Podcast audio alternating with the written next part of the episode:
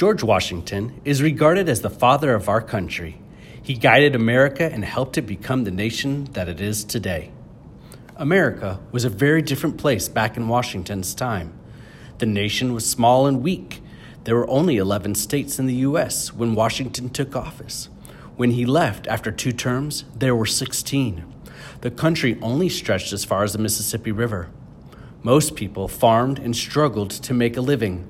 Many children never went to school. Most adults could not read or write. Communication and transportation were slow and difficult. It took days for Washington to travel the distance covered in a couple of hours by car today. Most Americans loved Washington for the way he handled hardship. As a general, he lost many battles and suffered greatly. Washington never gave up, even during the bitter winters. When he and his troops had barely enough food or supplies to survive, Washington's officers admired his loyalty and strength so much that they wanted to make him king.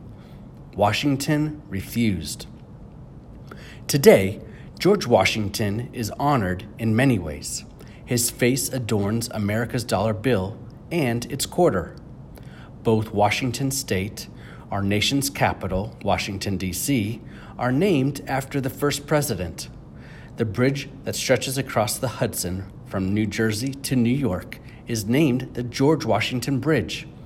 It is located exactly where Washington crossed the Hudson with his troops to defeat British forces.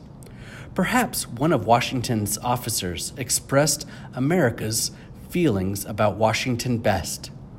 He was first in war, first in peace, and first in the hearts of his countrymen.